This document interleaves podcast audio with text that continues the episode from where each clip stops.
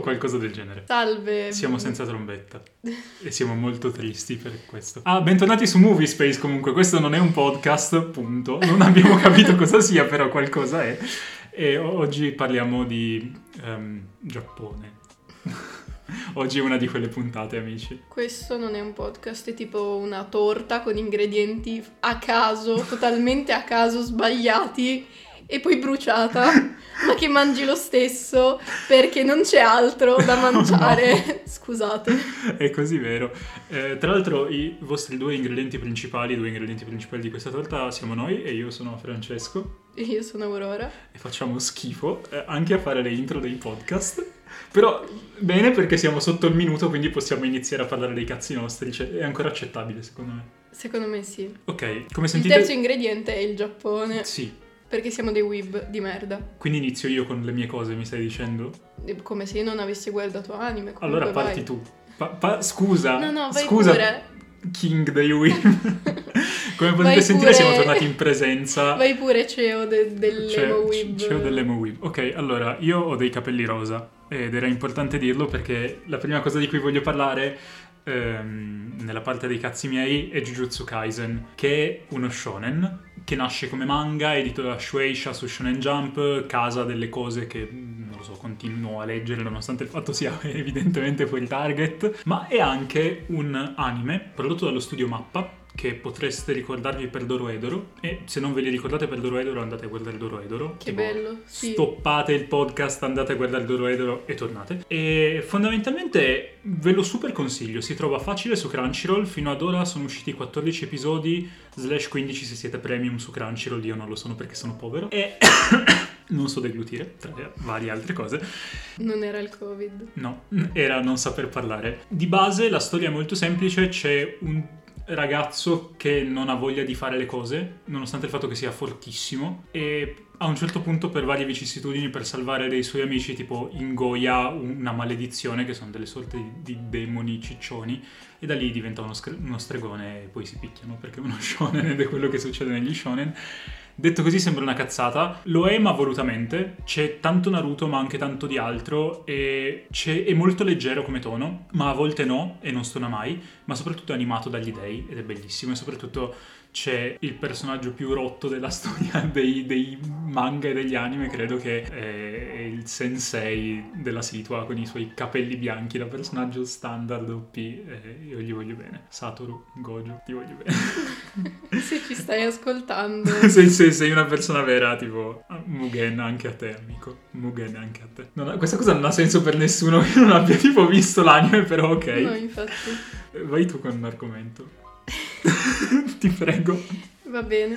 Um, vabbè, io vi parlo di, di un manga che um, ho appena preso e letto ed è uh, My Broken uh, Mariko. Bello! E che uh, ho già prestato a Francesco e anche lui l'ha letto. È veramente molto consigliato perché è bello, è toccante. Parla di, dell'affrontare una perdita, ma anche di tante altre tematiche difficili come la violenza domestica, le insicurezze, tutte queste cose e lo fa in modo sia delicato che cazzone. Ha un atteggiamento che in certi momenti è quasi da shonen, nel senso la protagonista è boh, uscita da uno shonen ma si è ritrovata in un seinen. Sì. Così e riesce comunque, non so, arriva dove vuole arrivare e mm, l'ho trovato anche commovente. Sì, tra l'altro questa, mm, anch'io ovviamente l'ho trovato commovente, mi ha ucciso dopo averlo letto, ma questo, tra virgolette, contrasto che c'è tra i toni più seri e la cazzonaggine che permea il manga, secondo me lo rende molto più realistico, perché realisticamente c'è anche nella vita quando stai male, se sei un idiota non smetti di esserlo, e, è molto relatable. Sì, in breve eh, tra- è un volume unico. Um, edito da J-Pop, J-Pop e um, parla di, di questa donna che scopre che la sua migliore amica del liceo um, è morta e quindi un po' uh, com- il, parla di come lei affronta questa perdita anche in modo abbastanza tra il comico l'esagerato che però non è così esagerato. Mm. Mi è piaciuto molto. Same. Vado io con un manga distruggendo completamente l'aura di Sì. bellezza che si è creata, perché anche il manga di cui voglio parlare adesso è edito da Shueisha, mi pare in originale, in Italia Planet Manga, come tra l'altro Jujutsu Kaisen, ed è Chainsaw Man. Che adesso io eh, Sì. leggerò a breve. molto Finora breve. sono usciti in Italia soltanto due volumi, sto aspettando il terzo e non voglio dire niente perché Aurora non l'ha ancora letto e non, lo- non le voglio rovinare la Se non sorpresa. sbaglio l'anime hanno annunciato la produzione Sì, hanno annunciato la dell'anime. produzione dell'anime, io non vedo l'ora che esca perché è uno dei fumetti più grafici che abbia mai letto e lo so che non ha senso perché i fumetti sono tutti grafici, ma quando lo leggerai capirai cosa intendo. Ha un tratto che mi fa impazzire, il character design è bellissimo, è un mix tra, eh, non lo so, fai Jujutsu Kaisen, Naruto, quelle robe lì e eh, Soul Eater ma più seghettato e non lo so, è... È Devilman ma con il disagio, è bellissimo, lo amo, lo adoro e non vedo l'ora che vada avanti, sono un totale di 11 volumi e un bimestrale, voglio strapparmi le braccia, Planet Manga datemeli tutti, vi prego, adesso, grazie, fine. Mi dà un po' le vibes di Doro Edoro Sì, comunque. sì, esatto. E se è così, se è davvero così, sono molto felice di, di leggerlo e di guardare l'anime quando uscirà. Eh, parlando sempre di anime invece in uscita, ovvero eh, siamo caduti nel, nel baratro degli stagionali. Vero. E a parte eh, Wonder Egg Priority, o come si chiama, che abbia- vogliamo iniziare a vedere a breve. È Jujutsu Kaisen che appunto sto portando E un altro, eh, Eh, Keep Your Hands Off ma no, quello no, non quello. Si chiama eh, Kemono Jihen, giapponesi non uccidetemi. Mappi se ci stai ascoltando, correggici la pronuncia. Se non ci stai ascoltando, sto agitando un Ehm, pugno nell'aria. Sembra molto interessante sia a livello estetico che, che di storia. Dovrebbe essere una detective story, però ambientata in un um, villaggio della montagna con dei casi di, mm, di animali morti, non so, tipo zombie, non lo so. In questo caso puoi dire non solo hanno visto l'anime perché effettivamente è vero. Comunque perché stai procrastinando il momento in cui parliamo dell'anime più bello della storia? Letteralmente l'anime più bello della storia. Perché adesso ci arrivo, dovevo dargli la sua importanza.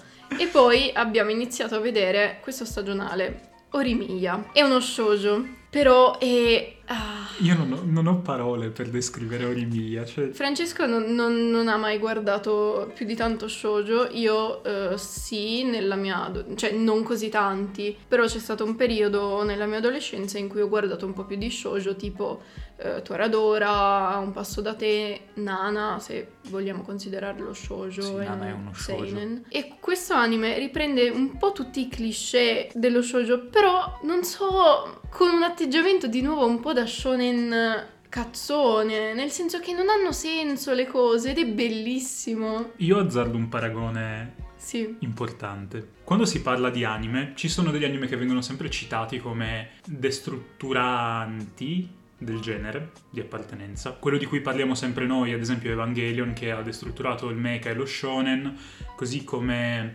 eh, Madoka Magica ha destrutturato il Majocco. Sì. Secondo me, Onimiya, ok, non è a quei livelli di deepness, però ha quell'istinto di destrutturazione. E letteralmente cliché dello shoujo utilizzati per distruggere lo shoujo, tant'è che cioè, è ben chiaro fin dall'inizio dove vuole andare a parare, ma lo fa nella maniera più stupida e complicata possibile e non ti danno un briciolo di contesto in nulla di quello che succede. E non è fatto male, si vede che è fatto apposta. Esatto, perché quelli che sarebbero veramente enormi buchi di, di trama o problemi nella sceneggiatura, si vede che sono fatti apposta per essere Bellissimo. Esatto, perché già da sempre gli shoujo ti mettono di fronte a situazioni surreali. Tutta questa cosa anche che gira attorno al nome eh, in Giappone. Ah che, sì, Your Name, sì, lo shoujo. che in molti shoujo c'è comunque questa cosa del oh mio dio mi ha chiamato per nome così. E qua lo fanno ma in modo diverso, nel senso rendendo la scena di una comicità assurda, senza andare a fare un grosso spoiler, ma i due, i due protagonisti, cioè la protagonista n- non sa non- il nome del, del ragazzo e per- non vuole chiederglielo, allora cerca tutti i modi, c'è mezzo episodio in cui lei cerca tutti i modi di scoprire il suo nome. E sono tutti modi E quindi stupidissimi. prendono questa, questa cosa che è tipica del- dello shoujo, ma la rendono molto più stupida e priva di senso. E questo mi ha fatto impazzire, mi ha fatto troppo ridere. Tra l'altro, Perché è uno shoujo consapevole dei, diciamo, limiti del- della superficialità che molti shoujo hanno e li abbraccia. sì, E va oltre. Cioè, va oltre, ma non nel senso che diventa migliore, diventa peggiore. diventa meta, cioè è letteralmente uno shoujo meta, Sì. perché parla con lo spettatore non in quanto eh, utente passivo che fruisce di, cioè di una serie animata, di una narrazione, se la guarda perché è bella, cioè, proprio si rivolge a te e guarda nella tua anima e ti dice se lo stai guardando e ti sta piacendo sei un idiota, cioè riconoscilo perché noi che l'abbiamo fatto lo sapevamo. Cioè, o sei veramente così stupido, ma al tempo stesso, diciamo, conosci abbastanza le cose da capire che lo stanno facendo apposta e che stanno andando oltre, o sei una persona che ha meno di 10 anni. Tutta la parte in mezzo sono tipo le persone a cui non piacerà perché "Eh, ma non è lo shoujo che mi aspettavo. Peggio per voi. Tra Esatto. l'altro c'è la cosa particolare di questo shoujo, cosa che in molti shoujo non capita, a parte Nana che è comunque animato molto bene, ma in generale gli sh- cioè, come negli shonen molto lunghi, gli- sugli shoujo non si fa tanta attenzione all'animazione, perché non ci sono tipo uh, le azioni super fighe, quindi non devi fare la sakuga, cioè cosa fai la sakuga mentre si parlano? Non ti interessa, finché non arriva Onimiya e che è tipo una sakuga dall'inizio alla fine tutto animato benissimo. Si Poi ci sono proprio... i momenti, i momenti in cui riflettono, c'è solo più loro, lo sfondo scompare, diventa bianco, c'è la loro ombra che si muove e diventa blu o rossa. Sì, eh. colori neon sparatissimi ed è tipo il, tipico momento, non lo so, da Rossana in cui diventa tutto uh, fumoso, bordi sfumati perché stanno riflettendo sul loro grande amore. Qui magari stanno parlando della spesa che devono fare, però diventa tipo sfondo bianco, proiezione ed è bellissimo. Cioè, sono convinto che eh, avessimo dovuto fare uno shoujo l'avremmo fatto così. Sì, sì, sì, Quindi palese. kudos, grazie, veramente ne avevamo bisogno. Morta. E mm, tra l'altro non è vero che non ho visto degli shoujo. Io ho Non visto tanti. un sacco di shoujo quando ero bambino, quindi quelli degli anni 90. Ok. E poi ho visto i cieli di Escaflone, che Che sto è, guardando è uno adesso. shoujo e chiunque... È uno shoujo con i robottoni. Sì, chiunque lì fuori stia pensando che i cieli di Escaflone non è uno shoujo, state solo mentendo a voi stessi. Avete visto uno shoujo e vi è piaciuto. That's it. Secondo me non l'ha visto nessuno. Cosa? L'ha visto un sacco di gente quando era uscito, è solo Davvero? vecchio. Sì, era Ah. tipo una mega hit. Anche Nadia, I misteri della pietra azzurra, ha un sacco di elementi shoujo. Lo guarderò. A proposito di Nadia e i misteri della pietra azzurra che sto guardando ultimamente ed è è dello studio Gainax diretto da Idea Chianno, io dovrei parlare eh, del mio fidanzato abusivo Idea Chianno anche oggi. perché, Oh no. perché, perché ho visto Cutie Honey e non posso dire niente perché Aurora non l'ha ancora visto e devo trascinarla in questo abisso di delirio. È, è un live action che parte da Gonagai e, e poi si dimentica del fatto che Gonagai sia esistito evidentemente. E non lo so, è tipo un, un Sentai bellissimo. Raga, guardate Cutie Honey. Basta, non, non ho veramente parole per descriverlo. È... Eh, io ho guardato i primi dieci minuti e poi er- ero troppo overwhelmed da- dall'intensità di questa cosa, ma lo continuerò. Io ti dico solo, ti faccio questo piccolo spoilerino che non è uno spoilerino. All'interno del film ci sono delle sequenze musical. Ah, Punto. Non dirò, ah, ho fatto le virgolette su musical perché è musical più o meno, cioè a metà tra musical e karaoke. Non ti dirò altro, però oro. ottimo. Poi vabbè, stiamo continuando Adventure Time nei momenti di cazzeggio. Sì. Sempre bello. E poi eh, ho visto e finito tra l'altro oggi ehm, un altro anime, Paranoia Agent, e vecchiotto nel senso nel periodo in cui gli anime erano fatti pochettino male, ovvero è del 2004 e abbiamo alla regia Satoshi Kon e mh, è molto bello è particolare come vabbè qualunque cosa sia passata tra le mani di Satoshi Kon e mh, l'unica veramente pecca è l'animazione e i disegni in generale perché sono davvero terribili come a quan- molti anime del, del periodo 2004-2008 mh, erano. Però è davvero, è davvero bello è molto metaforico, soprattutto nel finale, e più che altro interessante perché a partire dall'episodio 5, i primi 4-5 episodi sono un po' più, uh, diciamo, di introduzione, dove iniziano a introdurre diversi personaggi che a un certo punto diventano tutti vittime di questo shonen bat, ovvero un ragazzino in pattini a rotelle che aggredisce le persone con una mazza da baseball. Volevo che ero io. Mandandole all'ospedale. Andando avanti, però, gli episodi iniziano a non essere più soltanto il storia di questa persona, aggressione reazione della polizia che continua a indagare, ma diventano ogni episodio molto diverso, del tipo che è un episodio interamente narrato da un cane mascotte, protagonista di questo anime che stanno producendo all'interno de- della serie, e uh, presenta uh, i diversi personaggi che stanno realizzando questo anime, dallo sceneggiatore al regista a chi fa le animazioni e tutto, che sono tutti ovviamente personaggi importanti per, per la storia, ma lo fa in un modo, mm, non lo so, particolare, mm, una cosa proprio alla Satoshi Kon. E anche il, il finale mi è piaciuto, nel senso è molto è tutto alla fine una metafora, un po' come in Perfect Blue ad esempio, e c'è anche sempre questa forte critica della società um, giapponese. Quindi lo consiglio davvero molto. L'unica cosa è, secondo me, uh, da vedere in un momento in cui si ha voglia di committarsi per questo tipo di cosa perché è lento. Le animazioni sono brutte, è davvero brutto da guardare. Conta la storia e come viene raccontata. Però è anche lento, nel senso ci, pre- ci prende il suo tempo per per iniziare a diventare davvero interessante. Però resistete e negli ultimi episodi capirete che ne balza la pena. Ok, eh, io lo devo recuperare. Lo recupererò appena avrò del cervello. Cioè, in realtà lo volevo iniziare oggi, però poi il mio cervello è, è morto e ho guardato la prima metà del primo episodio di Tower of God, di cui forse vi parlerò in futuro. E è letteralmente l'unica cosa che mi manca di Satoshi Kon, tra l'altro. Ho visto tutto il resto. a me mi manca. a me manca. Millennium Actress ti sì, manca. Quello. E basta? Sì. Eh, uno dei più belli, guarda Millennium Actress. E, ehm, tra l'altro, che non c'entra niente, eh, un'ultima cosa prima di passare al nostro main argomento, volevo dirvi che ho fatto un errore qualche giorno fa, perché siamo passati in fumetteria e, e nessuno mi ha fermato, nessuno mi ha fermato e ho comprato tutto il manga di Evangelion e ho letto tutto il manga di Evangelion in due giorni. Non è stata una scelta saggia.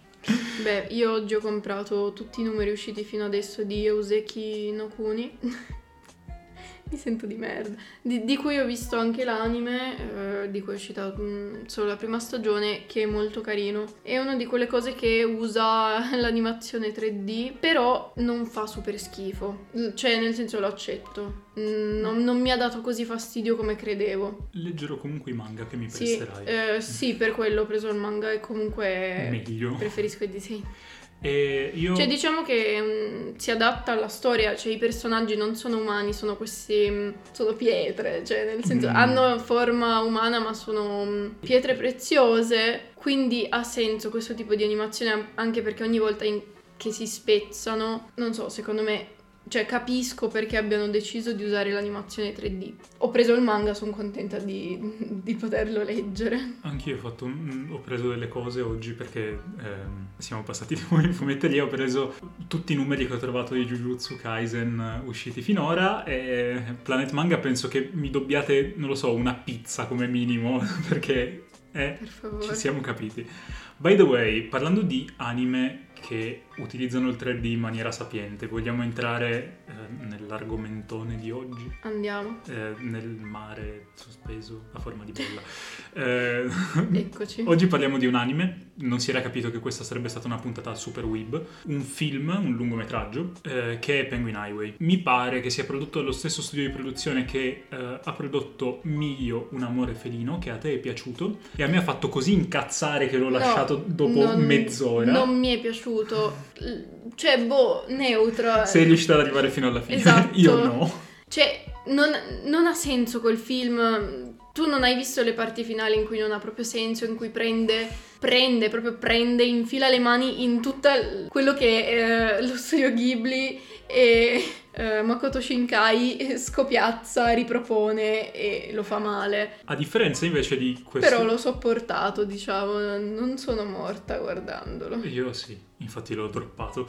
Mentre questo lungometraggio di cui parliamo oggi eh, fa la stessa cosa attingendo proprio a, a, manciate sia dallo studio Ghibli che dall'estetica, soprattutto visiva, di Makoto Shinkai, ma lo fa bene, mm-hmm. senza stonare per niente e l'anime di cui vi parliamo oggi è Penguin Highway. Esatto, è diretto da Hiroyasu Ishida che eh, non ha fatto praticamente niente prima di questo, nel senso ha fatto due cortometraggi e poi una serie di altri due corto- cortometraggi per un brand di um, cerniere. Best lavoro. Adoro.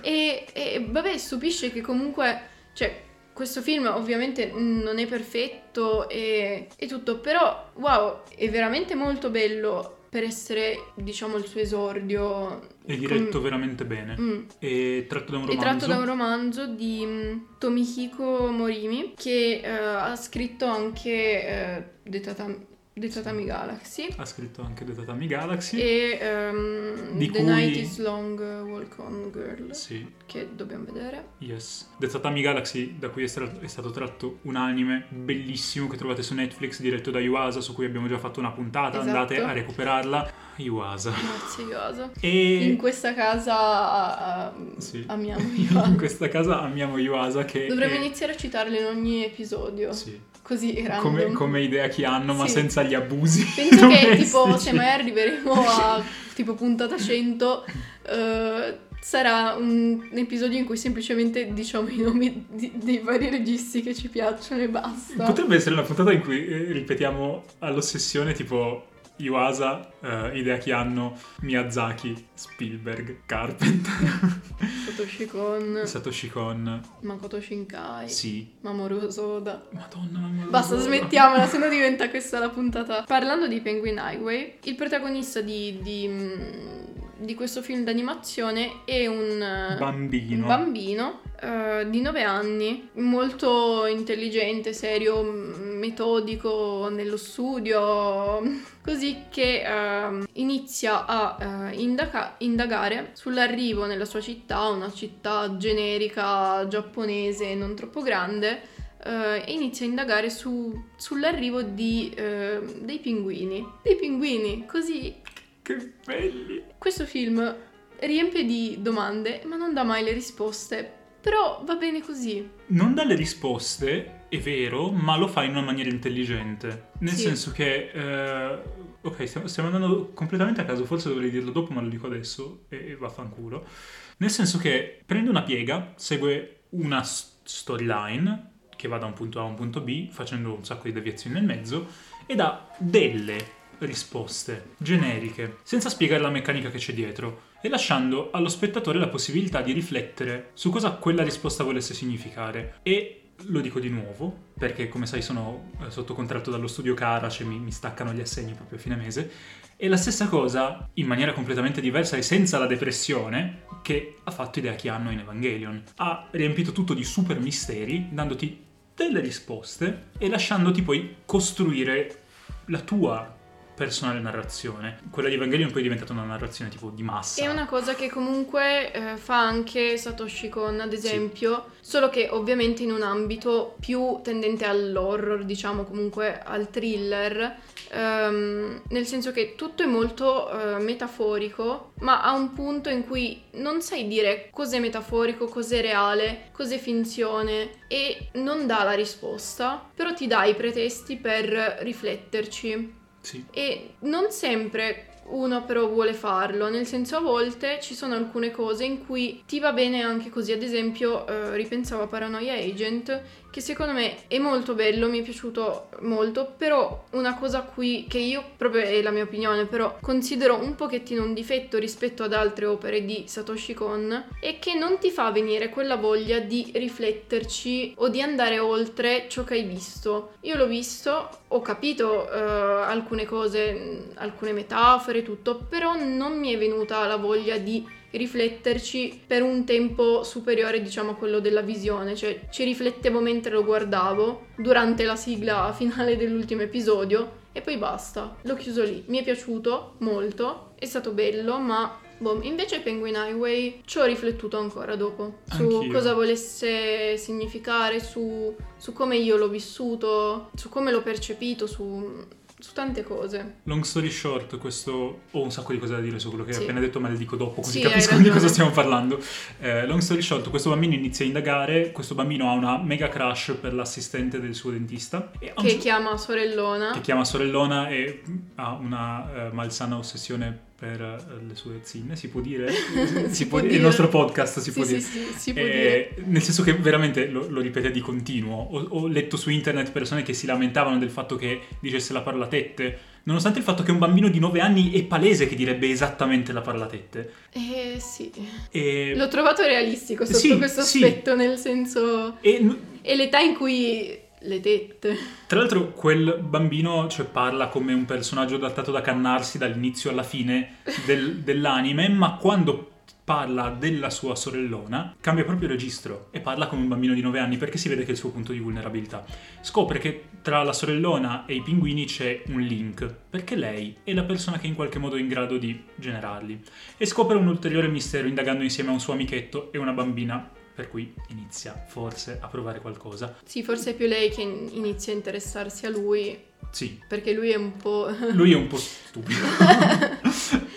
È molto intelligente e molto stupido, esattamente come ti aspetti che sia un bambino di 9 anni. E su questo mistero però non vi diciamo niente adesso, magari accenniamo in fase spoiler, perché poi è il big spoiler che ti porta al finale, di cui però voglio parlare, quindi dopo lo spoiler lo facciamo perché il finale è una delle sequenze Sì. più belle della storia dell'animazione. Beh, penso. tra l'altro iniziando a indagare, in- in- questa bambina li porta in una, in una specie di radura dove c'è quello che loro iniziano a chiamare il mare, ovvero una bolla sospesa nell'aria e... Hai appena detto quello che non stavo dicendo, ho detto ne Ah, parliamo dopo. e questo è lo spoiler, ma... Sì, perché il mare poi porta al finale. Ops, Non importa, c'è il mare, poi vi spieghiamo.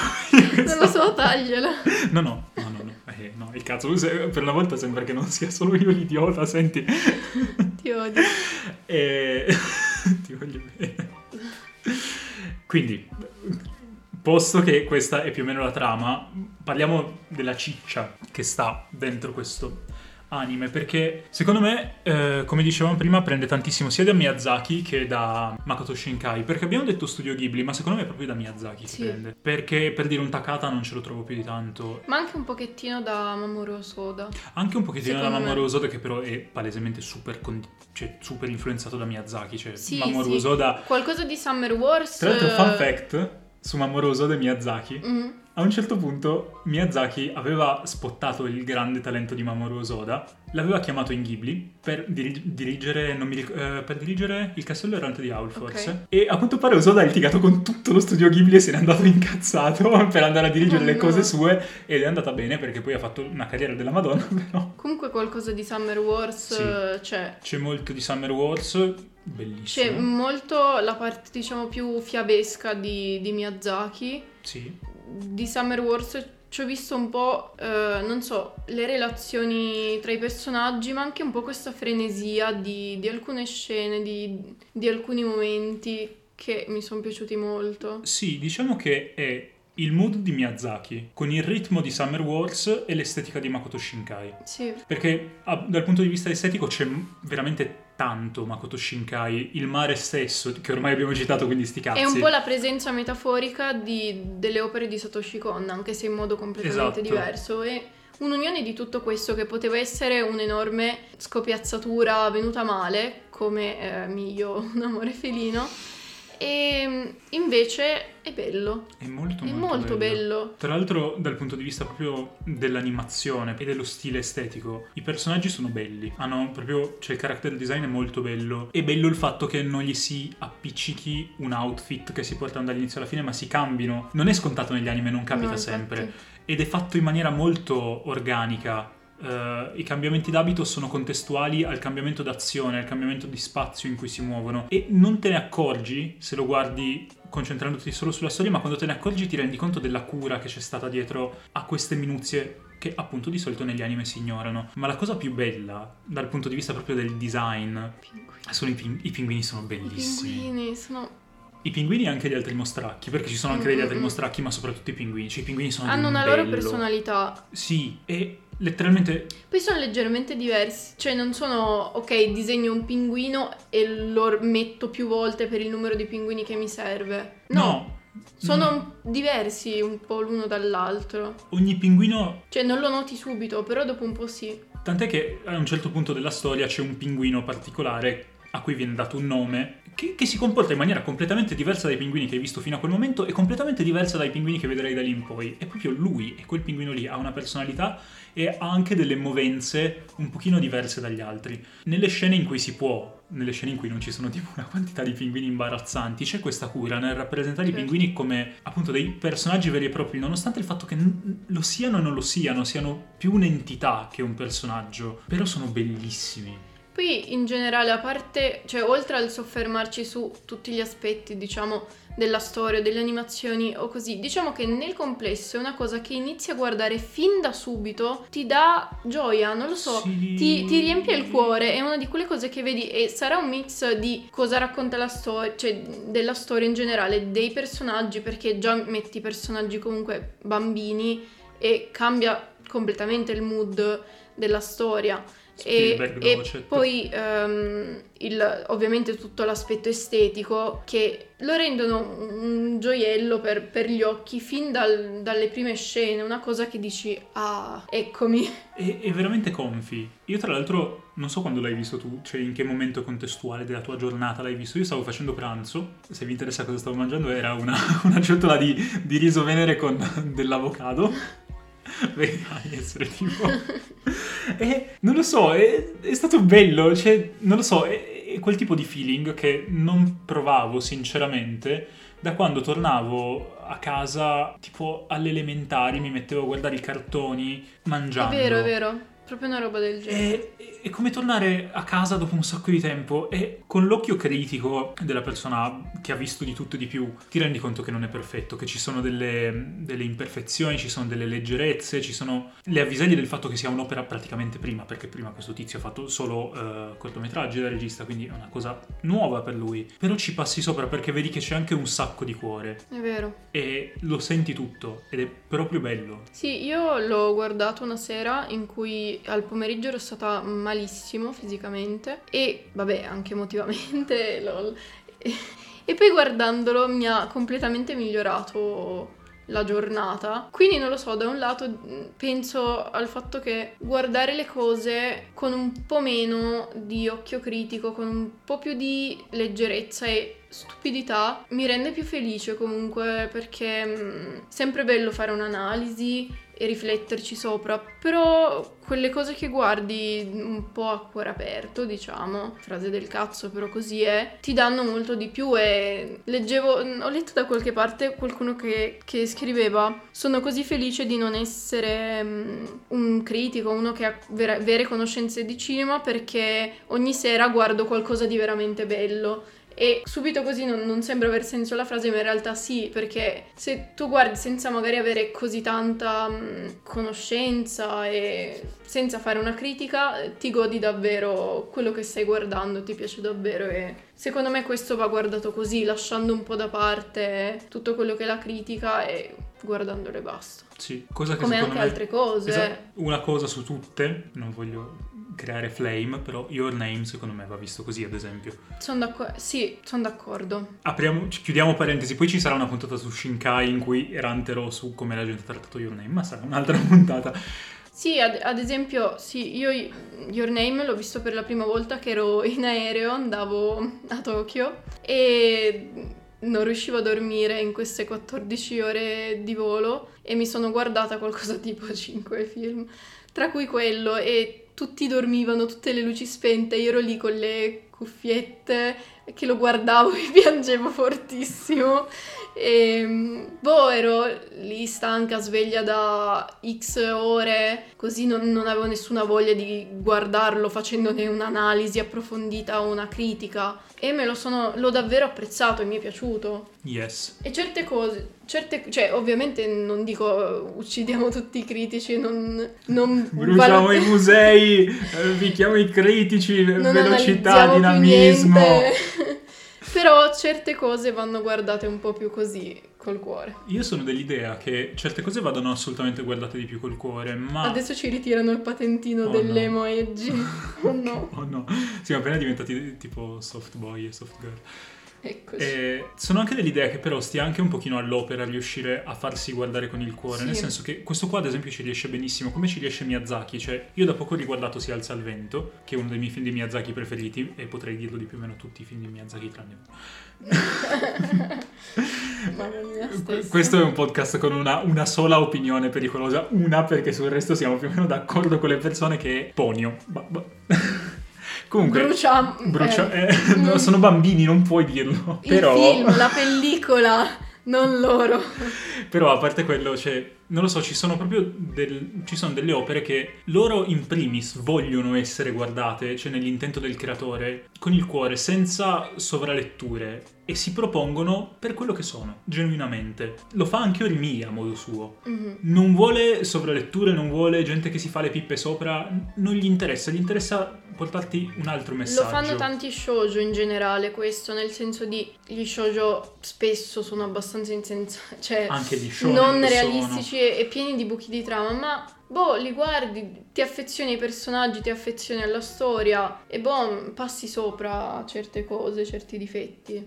Lo stesso vale per un sacco di shonen, ma alcuni lo fanno meglio di altri e... Cioè, oh, sai, si parla tanto di sospensione dell'incredulità e qua però è anche una sospensione della critica, Sì. diciamo. Perché non solo tu stai facendo un patto in cui dici io credo a quello che mi stai raccontando, credo che sia possibile e tutto, ma anche ti distacchi un attimo da- dalla critica. eh. Sì, per dire, lo cito di nuovo. eh, studio caro, mi dovete seriamente dei soldi dopo questo. Evangelion non si propone in quel modo lì. Cioè, Evangelion pro- ti vuole portare un messaggio, te lo porta, te lo delibera in tutti i modi possibili e immaginabili. La prima volta non ci capisci un cazzo perché è matematico, che non ci capisci un cazzo. Ma arriva dove vuole arrivare. Però nel, nel processo creativo stesso di idea che hanno, che purtroppo dopo tutte le visioni di Evangelion e l'approfondimento che ci siamo fatti conosciamo, non c'è quel tipo di approccio. Non c'è Nemmeno in Akira, ad esempio. Nemmeno in Akira, esatto. E O sono due delle cose più belle della Satoshi vita. Kon. Secondo me questo non c'è. In Millennium Actress c'è e un pochino Ok. c'è anche in Tokyo Godfathers. Nelle Sì, altre opere no, di Satoshi Kon no. non c'è. Stiamo su Satoshi Kon, è un ottimo esempio, brava. Tokyo Godfathers è molto di cuore. Sì. Nonostante il fatto che ti faccia riflettere ci sia una critica, è molto di cuore. Paprika piuttosto che Perfect Blue sono molto più da sovralettura. Sì, e- ma oltre a questo, dato che non hanno questo più aspetto, quest- non hanno così tanto questo aspetto di guardalo con il cuore, diciamo, detta proprio malissimo, puntano anche a una, diciamo, no- non perfezione, però a una, puntano molto di più a riempire di significati, ma anche l'estetica, le inquadrature, tutto, c'è molto più ricerca come se chi l'ha mh, prodotto fosse cosciente che ci sarà una critica molto precisa su, su quello, quindi viene vengono curati certi aspetti molto più che altri. Sì, sì, Non si è capito un cazzo. No, si, si è capito. E oltretutto eh, è un po' come se il, il regista stesso volesse da te quel tipo di commitment. Sì, esatto. Mentre su altre cose tipo Tokyo Godfathers, tipo questo, tipo l'opera di Miyazaki, tolta Mononoke forse, eh, il regista si aspetta che tu lo guardi con lo spirito da bambino con cui lui l'ha prodotto. E non lo so, cioè... Tipo, scusa, Akira non, non lo guardi col cuore. No, Akira non lo puoi guardare col cuore, Akira ti fa Akira lo male. guardi analizzandolo, analizzando le inquadrature, fe- mettendo, mettendo in pausa e dicendo wow. Non spoilerare la puntata su Akira che deve ancora arrivare, smettila. Oh no. Ma è un po' una cosa che per dire nella letteratura c'è il romanzo che leggi analizzandolo e analizzando i cambiamenti che ha provocato nella sua epoca o co- le intenzioni dell'autore, così. C'è il romanzo, ad esempio, alla Murakami che leggi per piacere della lettura, della storia, del, di tutto quello che c'è e del mondo che ti va a creare Sì. eh, l'autore. Come leggi un romanzo di King piuttosto che uno di Banana Yoshimoto, eh, ho citato tutti i miei autori preferiti, ora sono felice e posso andare a casa contento. Eh, non lo so, cioè, prendendo per dire Miyazaki e Hideaki Anno, che sono amiconi, uno allievo dell'altro, hanno lavorato insieme a un sacco di cose, Miyazaki ha prestato robe a Hideaki Anno per fare le sue cose zozze con la cara. Un Miyazaki non è che non metta metafore suoi- nelle sue opere. Tolta Mononoke, che appunto secondo me è un discorso a parte da fare per Miyazaki, però se prendi la città incantata piuttosto che si alza il vento, è molto metaforico, volendo, ma sono metafore di facile lettura. Non, non c'è quell'intento criptico ehm, che ti porta alla sovralettura. Lui quello ti vuole dire. Magari te lo dice con una perifrasi, te lo dice con un'immagine, con una suggestione, ma è ben chiaro qual è il messaggio. Il messaggio invece di Evangelion, quello principale, è chiaro, ma non perché. Eh, ma perché te lo- proprio te lo dicono, qualsiasi posto può essere il paradiso finché si possiede la voglia di vivere. Congratulazioni, fine dell'anime. Ma tutti gli altri messaggi, tutte le altre gli altri micromovimenti che hanno portato Hideaki Anno a ragionare sulla sua depressione, perché poi alla fine è quello, è, è autoanalisi Evangelion. Non sono chiari, non sono di facile lettura e non tutti possiedono le chiavi di lettura. Se sei stato bambino invece Penguin Highway lo vedi e lo capisci, Esatto. se non sei un pezzo di merda. Ma anche se lo sai perché noi lo siamo, l'abbiamo capito, quindi... Vabbè, tornando su Penguin Highway. sì, ho parlato di Evangelion, ora sono felice. Same. Dal punto di Eh. vista narrativo, perché abbiamo parlato di messaggio, no? Sì. Che cosa ci volevano dire? Perché è una domanda che ci siamo fatti dopo averlo visto tutti e due. Cioè, di, di cosa racconta poi alla fine? Perché è logico che i pinguini siano un pretesto. Ma eh, area spoiler, non area spoiler. Ah, s- spoiler! Vi ho assoltati. Se siete ancora vivi, ora siamo in area spoiler.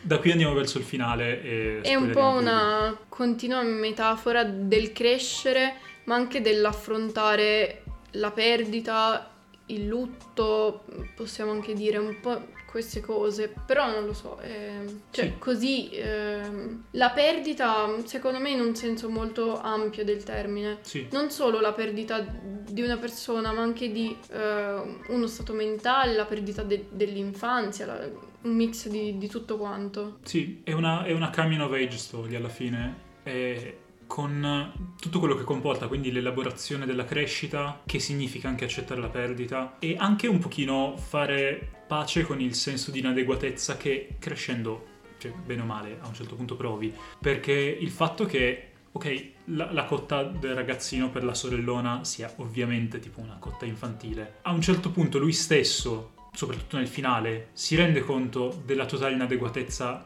della sua persona per quella persona. Ma non perché lui fa schifo, ma perché semplicemente no. Ci sono mille motivi per cui nella vita no un sacco di cose. E lui lo sperimenta, solo che lo sperimenta con un sacco di pinguini in- più. Ed è molto più bello.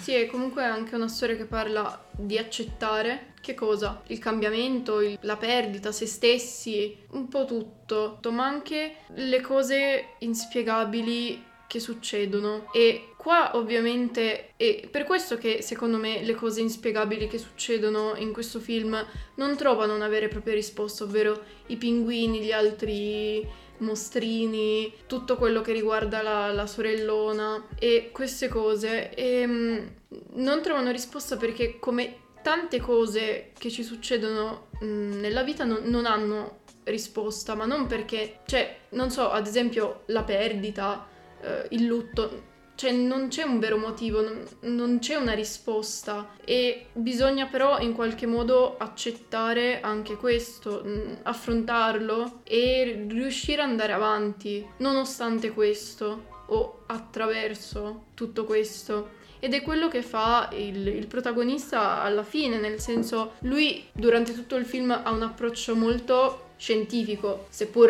eh, essendo un Infantile. bambino utilizza il metodo scientifico studiato a scuola, cosa Gli ha insegnato il comunque padre, ricercatore. è vero. Bel personaggio, tra l'altro. Sì, e quindi è un approccio molto razionale, però dall'altro lato ha questo atteggiamento anche infantile perché è un bambino. E alla fine quello che forse vince è l'atteggiamento più infantile. E secondo me questa è anche una, una bella metafora nel senso ovviamente va benissimo usare la ragione cioè, e eh, analizzare le cose però ci sono certe cose che sono, cioè vanno un po' oltre, che non hanno una risposta, tipo appunto il lutto, la perdita e tut- la crescita, tutte queste cose. E alla fine lui non, non cerca neanche poi più una risposta, le ha, le ha accettate. Sì, quando prima parlavo di risposte, sentendoti parlare mi sono reso conto di aver sbagliato. Non ci sono risposte, non ci sono spiegazioni, ci sono soltanto rapporti di causa-effetto. Nel senso, tu all'inizio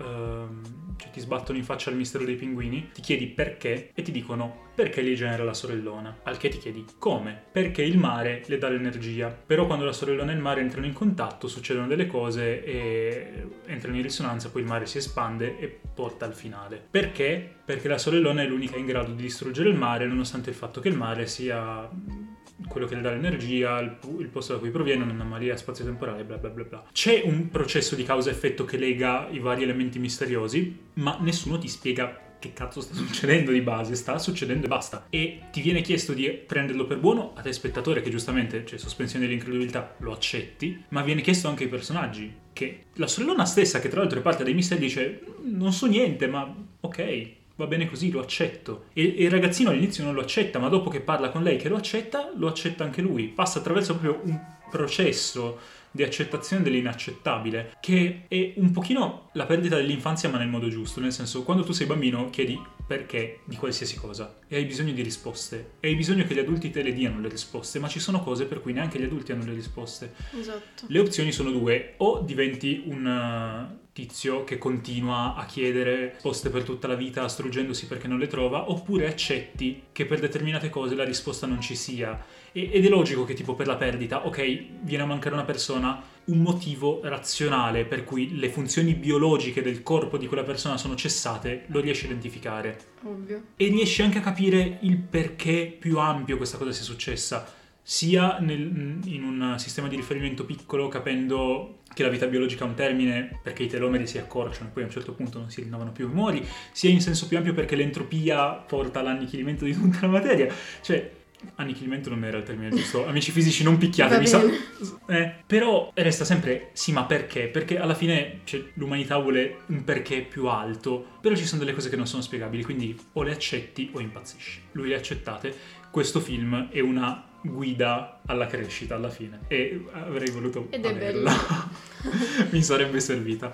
Ci sono le ultime due cose, poi vi salutiamo eh, che vale la pena di menzionare. Una è la citazione ad Akira che c'è, perché a un certo punto, come dicevo, il mare si espande, entrano in risonanza con la sorellona e esattamente come il potere di Akira in Akira si mangia parte di Neo Tokyo, così il mare si espande creando una bolla luminosa che ingloba buona parte della città. La differenza è che mentre in Akira c'è soltanto la Pars Destruence e tutto crolla perché Akira è una cosa triste, qui eh, si fixa la situazione e qui arriviamo alla Sakuga migliore di tutto il film. La sorellona capisce che i pinguini sono l'unico modo per farli entrare questa anomalia spazio-temporale che il mare sta inghiottendo tutta la città e non farebbe che espandersi se nessuno la fermasse e quindi inizia a creare un botto di pinguini che letteralmente lancia contro il mare in Bellissimo. un'onda tumultuosa di pinguini bellissimi che fanno la Naruto Run e saltano Sono uno sopra l'altro e bellissimi. sono grassi e stupidi e rotolano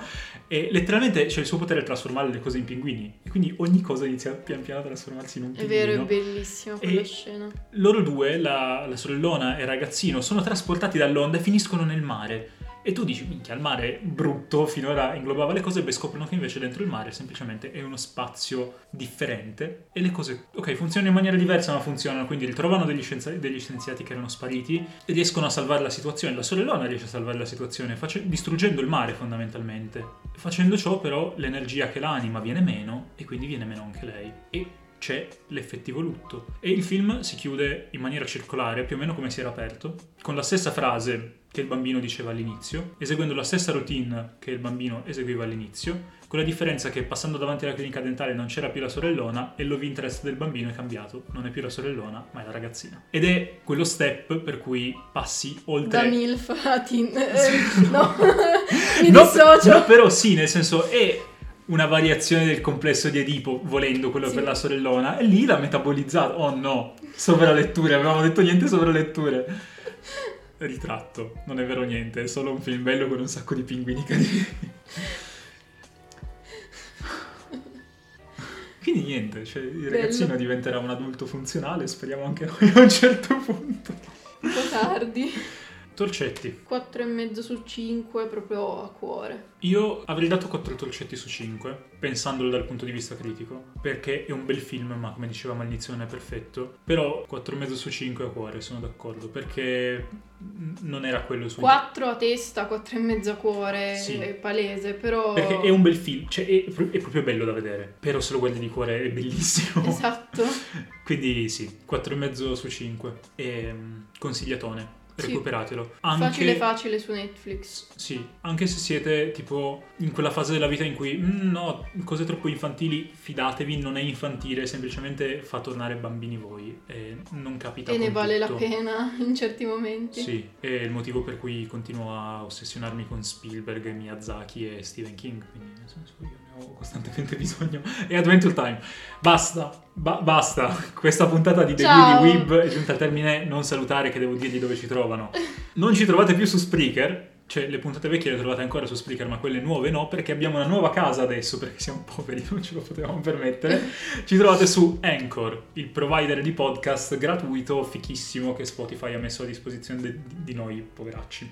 Oltre ad Anchor, Se ci ovviamente... volete su Spreaker potete donarci su Ko-Fi, il link in bio della pagina di Instagram. Sì, ehm, E anche nella- nelle note dell'episodio, Sì, mi pare. Eh, anche nelle note dell'episodio. By the way, ci trovate appunto su Anchor, nostra nuova casa. Grazie Anchor per ospitarci, su Spotify, perché sono amici.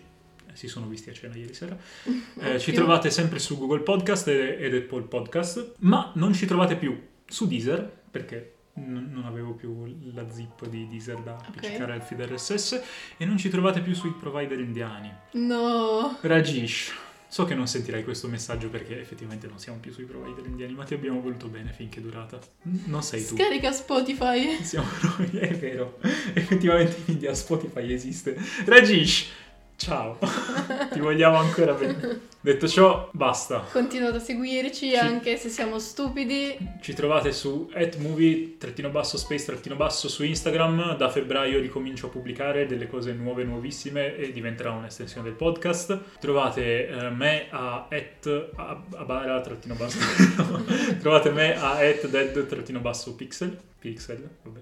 E me a eh, et trattino basso a bara due trattini bassi. È Ciao. stata una lunga puntata. In Ciao! pace.